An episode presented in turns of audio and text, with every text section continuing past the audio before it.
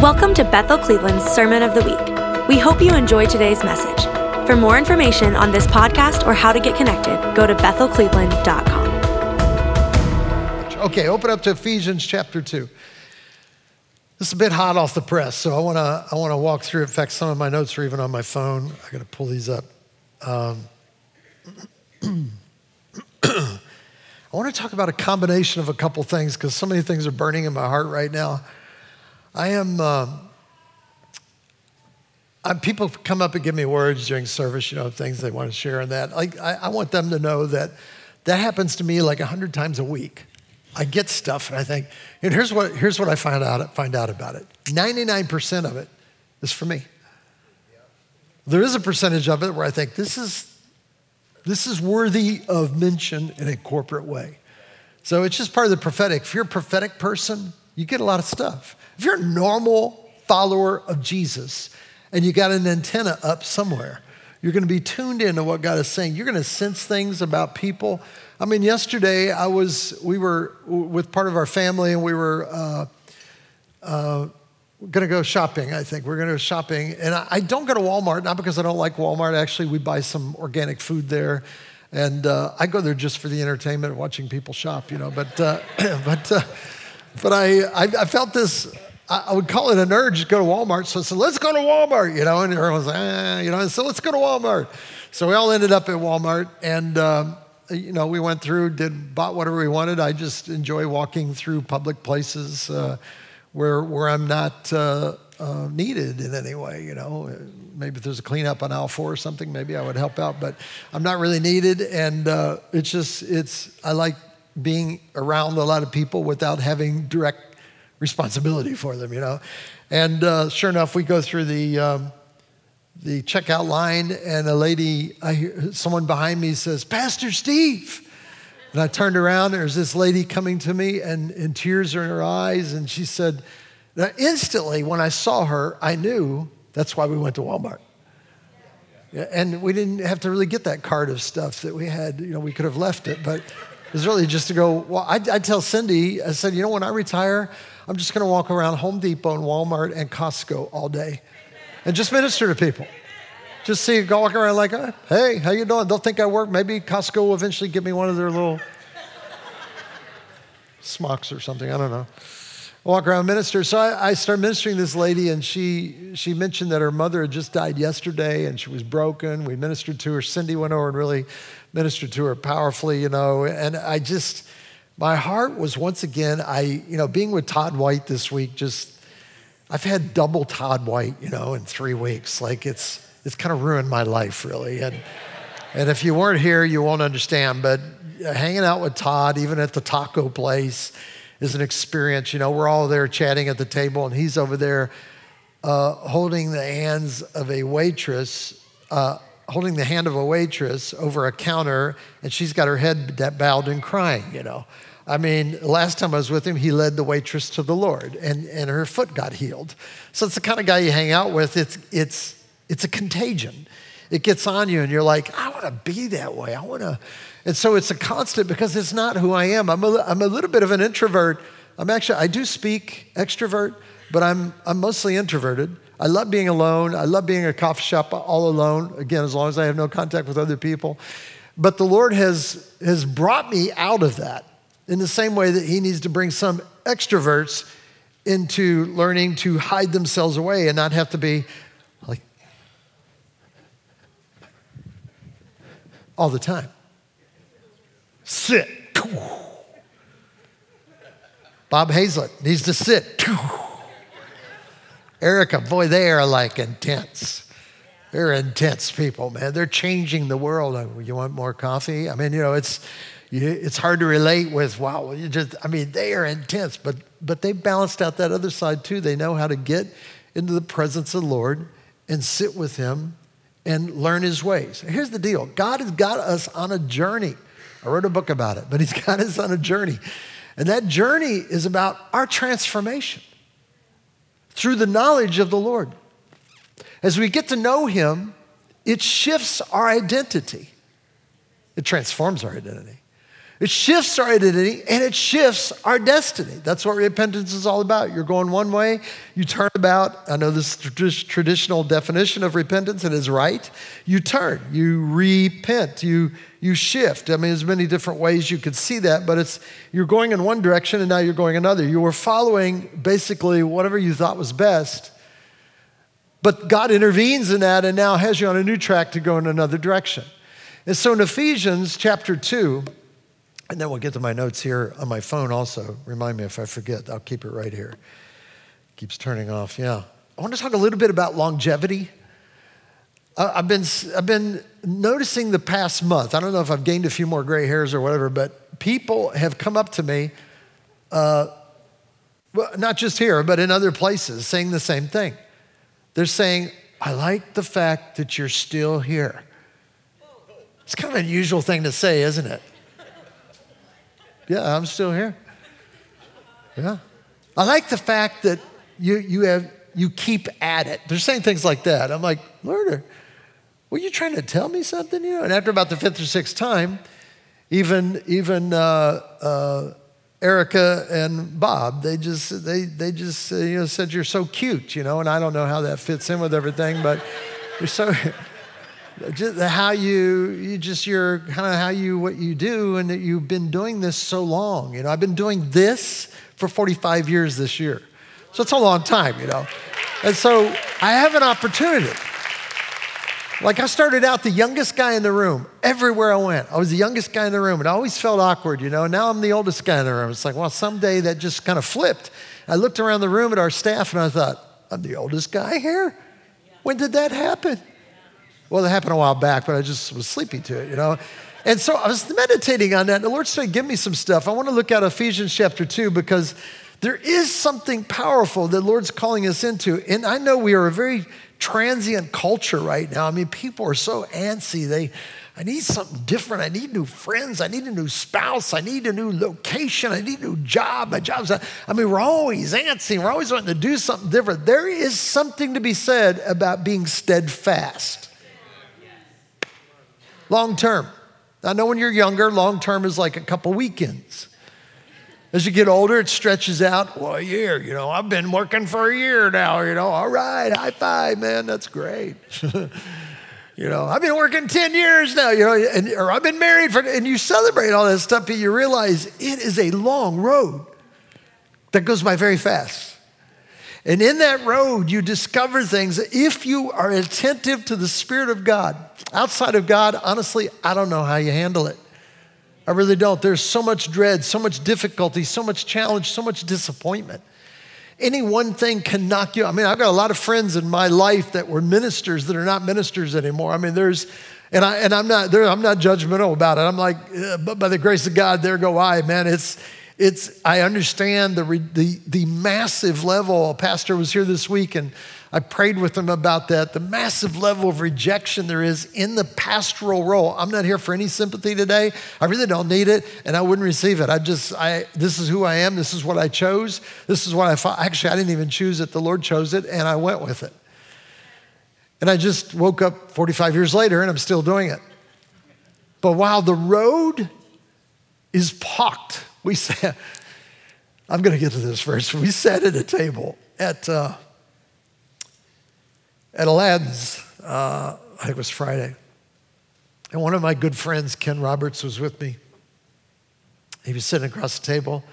And some of the speakers were there, and we're just chatting and talking. I brought him along. He's a life coach. He's a former pastor of a great church here in the city.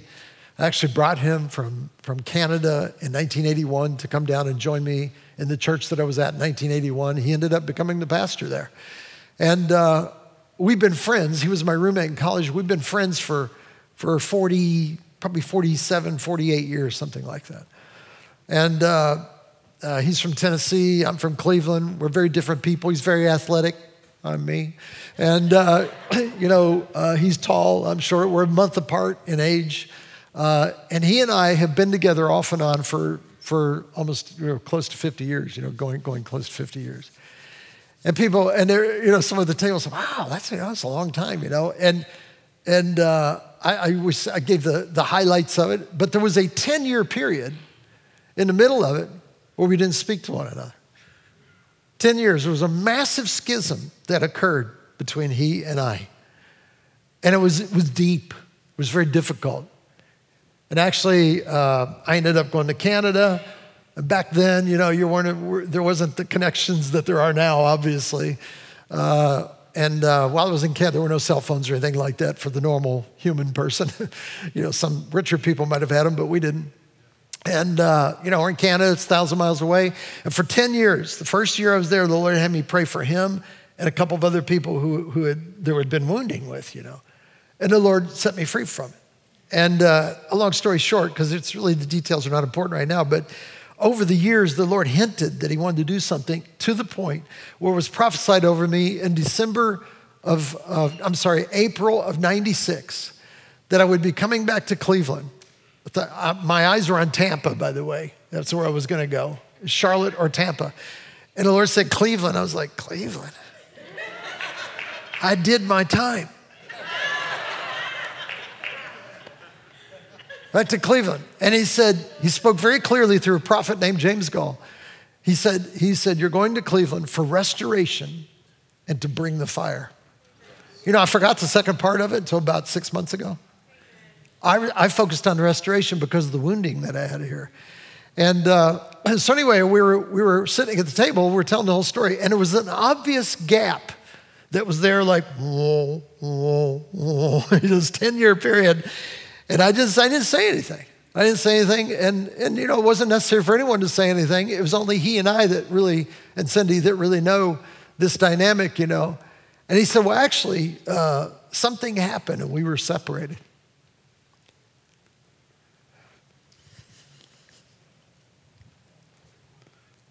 I have no ill feeling about it. The emotion is just about the goodness of God.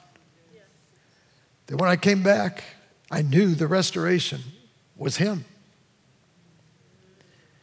And it took a couple years, but the restoration was so strong, so dynamic, so supernatural, it was undeniable.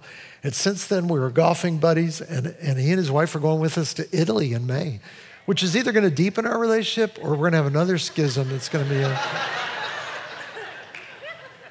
But the grace that we're in right now, that longevity, years, here's my point. I'll read the scripture and get to it here. But God wants to take us. This is just my personal testimony.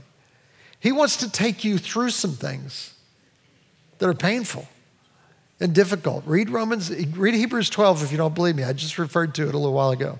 Go to Hebrews 12. It'll explain it, the chastening of the Father. You're going to go through difficult things because you signed up to not be the same person in the future. Yeah.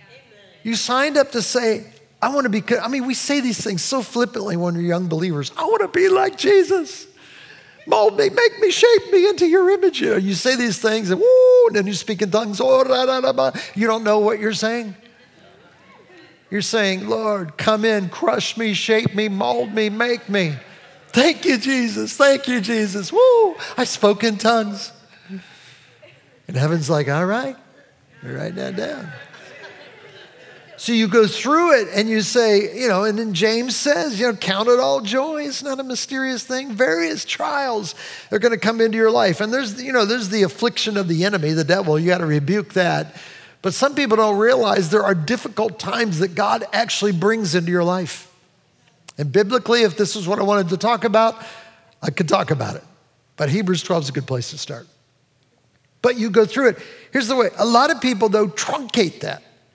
They cut it off. They make a judgment. They get a root of bitterness. They get anger, frustration, whatever.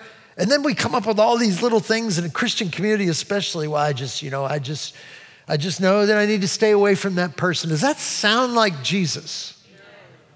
Now, I'm not talking about someone who's abusing you physically or something like that. I mean, you can love them and still stay away, but we do that with everybody now. I don't like what they said. I don't like how they looked. I just know that's the Lord speaking to me. I don't need to be with that person. I need to have my peeps all love me and tell me what I want to hear. Well, we need some people that'll tell you what you don't want to hear. Those are friends. And that your relationship can stand in the midst of that. And that goes for marriage. I think a lot of people, and I'm not here to bring any condemnation to anyone, some people in their marriage, and maybe they should have just waited a little bit longer. I know that creates like, oh, I know I should have gone another. No, I'm just saying that, we've learned our lessons. We are where we are right now. This is for your future. But once you engage in a commitment to somebody, be with them. Yes. Joel's a great example of this. Joel, just stand up a minute so we can see who you are. Joel, we've been friends for 15 years. Is that what it is? 15 years. If you want to talk to Joel about it, we've been through ups and downs and sideways and back and inside and out, and all around. And we still love one another. There's a bond that cannot be broken. It can be torn, it can be tested, but it will not be broken. Why? Because we've fixated in our hearts that God's called us together. Even if he had to move to China or Australia, we'll pick something a little bit better. Australia, somewhere like that. If he had to move there would still be the bond that is there because the hearts are linked, and it's what God's called us to link ourselves with some people for a long period of time. Decades. A lifetime. Dave Lehman's here in the room. We've known each other since third grade. Yeah, third grade. We went to college together later on, oddly enough. We were in the same church for a while. And now he's here in this church. A part of our choir, it's just, the history that we have with all this, it's like there's something, and old people will tell you this. I'm not there yet, but old people will tell you that, I remember when back in 1955, and I was on this Studebaker and blah, blah. You get this whole story. And you're like, oh my gosh, old people, they tell so many stories. Well, they do because they realize something. Something has set in their heart that longer relationships tend to be stronger, better relationships because they've shaped you along the way, and sometimes you may not even realize it. Yeah. Yes. Neighborhoods are important. They used to be really important. Sometimes people stay in the same neighborhood 2 or 3 generations, particularly if it's an ethnic neighborhood, Italians or Jews or something like that. But man, we're all over now. We're all over. And we've lost something that can only be recaptured, I believe, in the Spirit. And so Ephesians chapter 2, verse 19 says this. Verse 19 says, Paul says, now, therefore, you are no longer strangers and foreigners. Right now, we have a world full of strangers and foreigners. People that do not know who they are. This is 10 years ago, this would have been laughable, but it's not laughable. They do not even know what gender they are. And I have huge compassion for that. I really do. I know, I've talked with a lot of people that are confused about their gender. And some of it's been fed into them. Some of them, they may be on a spectrum of sorts that society or culture judges them a certain way because of how they are or what they are, and because of the misunderstanding, there's been rejection that drives them into lifestyles that are not godly. And it confuses them for a lifetime. I have great compassion for that because I've had a lot of mind locks in my head about certain things of who I am or what I would do or what God's called me to or whatever, and things that people say over you that get engraved in your mind, and you can't shake them off. But somewhere the power of Christ comes in and breaks these things. You are no longer a stranger. You are no longer a foreigner. I still have to. I have to shake that off periodically. I was with Bob Jones, and Bob Jones was a great prophetic voice that passed away in 2014, and he came to this church numerous times. And I was privileged to have him at a certain level of friendship. I've been to his house. He's been to my house. Those kinds of things, And we knew each other, talked, that kind of thing. But he was an older guy. He'd be like probably late 80s, maybe even 90s right now. But I was with him in his house, and someone was with me. And he prophesied this it was like a half-hour mystic thing. I didn't know what he was talking about, but I recorded it. And he would look at you periodically. He was the kind of guy who go, you know what I mean? And of course, you ended up lying through the whole thing. Like, oh, sure, yeah, Bob, yeah. It's like the disciples, They turn to one another all the time. You know what he's talking about? What manner of saying is this? They didn't know, but they all smiled. We're with you, man. I have no idea what you're saying, but Jesus was baffled at times. You know, in the boat, didn't you understand the multiplication of the bread, the mystery of the bread? I still don't understand that. 2,000 years later. And they're like, oh, are we supposed to or not supposed to? I'm not sure. I mean, you know, so there's that moment going on with Bob. Bob goes, he's got this real southern voice, you know, he's from Arkansas, I believe. And he said, you know, there was a mule and he got in a ditch, you know, and actually it was a pit and in the pit, and the farmer saw that the mule was down there and he had no equipment to get him out 30 feet down, you know, so they just thought, let's get him out of his misery, and they decided to throw dirt into the ditch, and eventually it would bury the mule and he would die, you know, that's their mercy. And the mule down there is, you know, he's a favored mule. He thinks that the farmer's going to get him out. The farmer needs me. I don't know how he's going to get me out, but he's going to get me out, you know. And all of a sudden, dirt starts hitting him in the face. He's like, what the heck? What's this farmer doing? What did I do to deserve this? I didn't purposely get into this hole. And he shook it off. When he shook it off, that dirt became under his hooves. And he stepped up. Well, stomped that right down. And more kept coming in, stomped it down, more came in until he was level with the farmer after a half a day of throwing dirt down there. And now Bob's telling me this story with a little gleam in his eye, you know. He always did things like he thought you knew what he was talking about. And there, it hit me because that previous Sunday, I used that illustration in my sermon because I'd heard it the week before by Joel Osteen. I thought, I like that illustration. Shake it off, step up. Shake it off, step up. That's the Christian life, you know. Shake it off, step up. Maybe we'll practice that in a few minutes. It might even give you some exercise. And I looked at the guy with me. I said, does that sound similar? And he goes, yeah, Steve just preached that last Sunday. He goes, oh, really? I mean, like, you knew that. How'd you know that? We didn't record our messages back then. This is 2004, you know. And then he goes on with the illustration of what it meant. And I was touched by it because I thought, that is the Christian life. We come in as foreigners. We come in as strangers.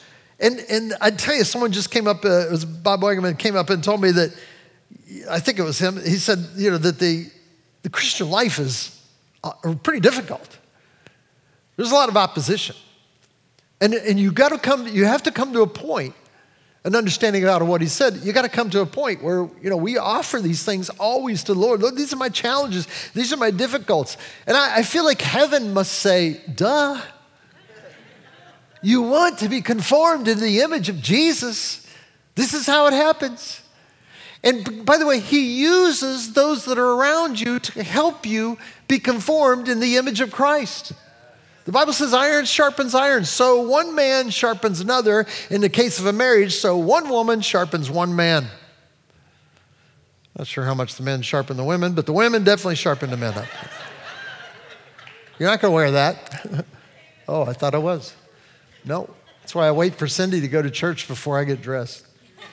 It says, therefore, there are no longer strangers and foreigners, but what? Fellow citizens with the saints and the members of the household of God. So we've gone from being strangers and foreigners to being fellow citizens, actually brothers and sisters, in the household of God. Verse 20, having been built on the foundation of the apostles and prophets, Jesus Christ himself being the chief cornerstone.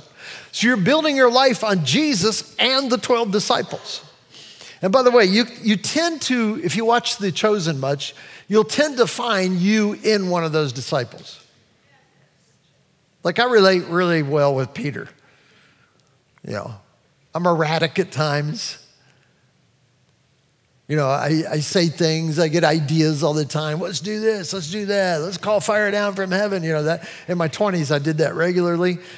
And then the fire came on me and I stopped doing that. So anyway, they're... You know, there's this cutting off the edges, sanding off the edges, you know. It's part of the kingdom of God. It's part of something I'll never forget. And I was in college, and I was a rebel. I was in a Bible college, and I was a rebel. I came out of a union family. I mean, what do you think? I had to. It was in my blood, you know. When Cindy and I we started dating, This is the 70s. I got my knife out, and in one of the dorms, I carved in the banister her initials, and my initials with a big heart around it. It's very romantic. It's a Bible school card, love card, Valentine card. And I was very proud of it. My friends saw it and everything, it's right there, in the girls' dorm in the basement where the post office was. I carved it in there, and about a month later, I get a call from the dean of the school. And I thought, Dean, what's he want? Did I do anything that was good? I was trying to think, honestly, I thought it was a good thing that he's calling me out. Maybe he wants me to do something, He heard I have a gift or something, and he wants to, use it in some way. So I go in there, and everyone else was like, oh, man, he doesn't call many people to the office. It's not good. And I go, no, I didn't do anything wrong. And that was my thought about everything. And I got in there, and he says, how's the school year for you? And I said, pretty good. We're sitting in front of this big, intimidating desk, And he said, and you're getting along with everyone? I said, oh, yeah, I'm great. And he goes, you found a girlfriend yet? I said, yes, I do. I have a girlfriend. He goes, oh, is her name Cindy? I said, yes. I thought, he knows my life. It's amazing. He said, oh, good, okay. So he reaches in his desk, and I thought, what's he going to give? He's going to give me something to give to Cindy. It's a blessing. He reaches in, he pulls out a piece of sandpaper. And he said, here's what I want you to do. I want you to go over to Bowie Hall, go down in the basement where you carved your name and her name in there. And then I remembered I put CL and Steve Witt. That was stupid. That was my mistake. And he said, don't do that again, all right? Okay. So I went out there. Of course, all my friends were like, what did he say? So it's nothing really big, It's just going to come out. I went over there, off hours. It took me like 20 minutes to get it off, but I finally got it off. Well, what is that? That is the shaping of the Lord. Do you know that he's got a desk full of sandpaper? And some we don't even know about. I was ignorant. I was, 19, 20 years old? I don't know. I didn't know. No, I'm nothing against 19, 20 years old. Trust me, you're probably way ahead of where I was. But I needed the sandpaper. I needed authority. I needed a big desk. I needed someone to say something. I needed someone to arrest me. Me too. Yeah. And in some cases, send you to prison, But anyway, yeah, there's a situation. So you look back over your life at the things. What if you begin to look at your life differently and say, this was the shaping of the Lord, the good, the bad, and the ugly. Even the things that were evil that happened in your life, the Lord did not do, but he used it for your good. He can take, I love what Bill Johnson used to say, I love gambling words. I grew up in a family that was big on that, and Bill Johnson says, with God, you can win with a pair of twos. And I thought, that's really true. It's really true. What do you got in your hand? Another two, but it's a pair. There's a sense of, that's the lowest pair you can have. But anyway, it's a pair, and you just think God can turn something so bad into something glorious, even though you feel like you're a stranger, you feel like a foreigner, and you may feel that most, if not all of your life. I want to tell you, there's something different that God has for you. He wants to establish you on something, change your view of your history, and walk forward with confidence in Jesus Christ because you're a son and daughter of the Most High God. Amen. When that becomes revelation, it's huge. It says, for the Jesus being the cornerstone in whom the whole building is being fitted together. Joel and I are fitted together. And all the other people that are here, sometimes it doesn't feel like, have you ever done that tongue and groove kind of stuff?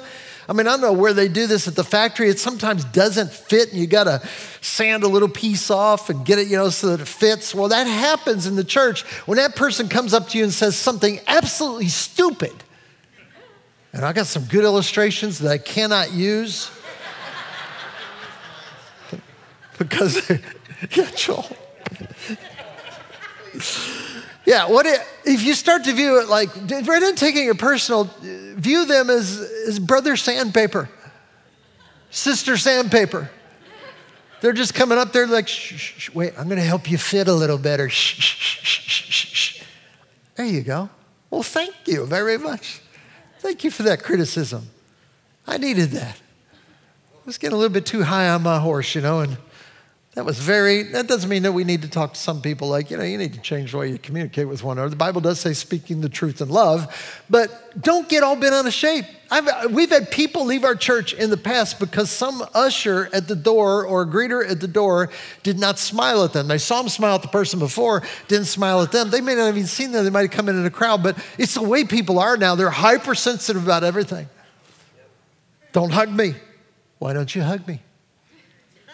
Why don't you have a mask on? I got a mask on. Why do you have a mask on? Take your mask off. I saw you have a Trump sticker on your car. You didn't vote for him, did you? Biden sticker on your car? That church is down the road.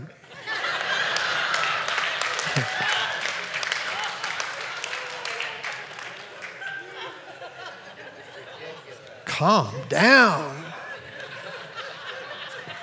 This isn't a church of Republicans, it's a church of Jesus followers.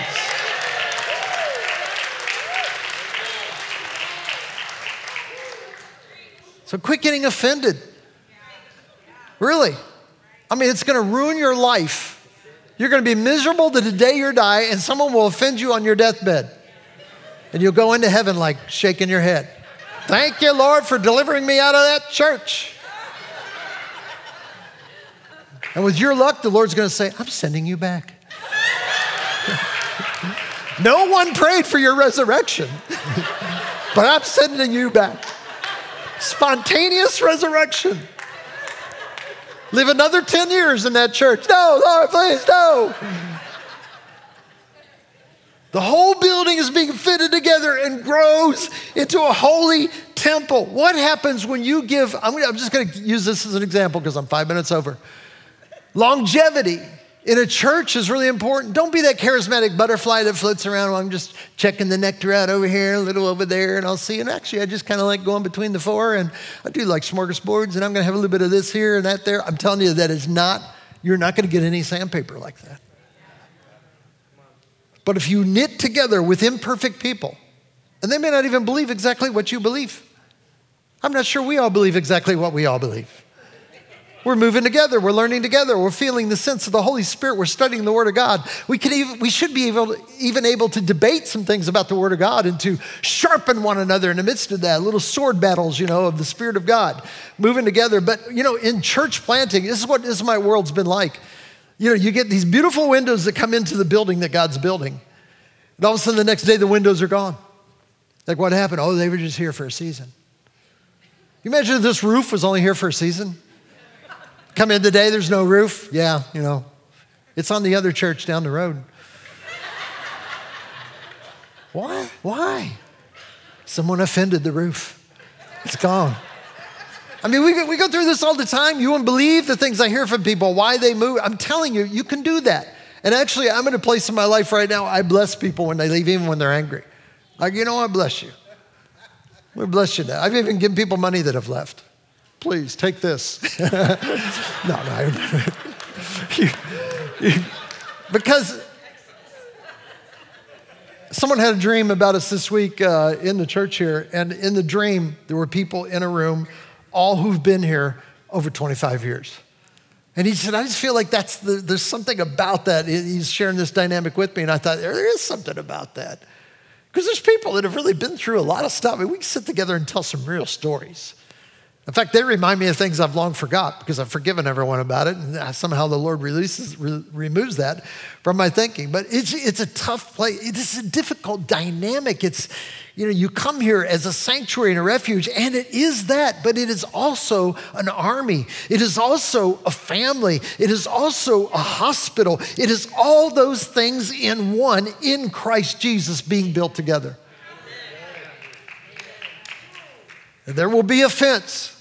There will be difficulties. There'll be challenges. That's why we take communion almost every week, because we know that if you don't get this thing right, you're going to die taking communion. Boy, it was quiet on that one, wasn't it, Joel? You leave your gift at the altar. You go and be reconciled to your brother. That's what's in Scripture. And then you come back and give your gift, receive your gift. Communion, anyone who has aught against you, you go to them. Let's all stand together if we could. It says, in whom you're also being built together. Why? What is our ultimate destination? To be a dwelling place in God. I mean, we may not be pretty. You know, if you're able to look into our soul and into our spirit, wow, man, a lot of people are just really messed up, including me.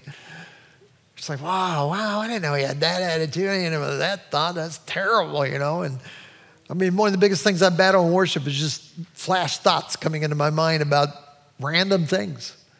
I have to fight it. It's like, get out of the way. I'm trying to focus on this song. That's why I love Jesus-focused songs, because it gets me fixed into the Lord. Fix your eyes upon Jesus. We can't just sing songs about ourselves all the time. We focus on Jesus Christ. It's the only thing I can penetrate the voices that are in my head to get through the other side where you connect with Christ and the replenishing and the refreshing of your soul takes place. Let's just wait in the presence of the Lord for a minute. It demands an action on your part. And who's coming up to? Oh, Jay. Okay, good. Jay, let's go after souls for a few minutes here too. But there's a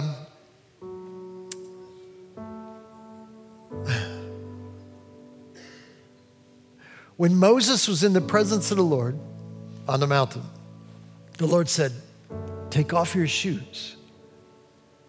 You're on holy ground." If I had time, I'd have you take off your shoes, but I know some people have shoes that are strung all up and it's going to take forever to take them off, put them back on. But when you get home, you can do this. Take off your shoes and step out of your shoes and feel the difference.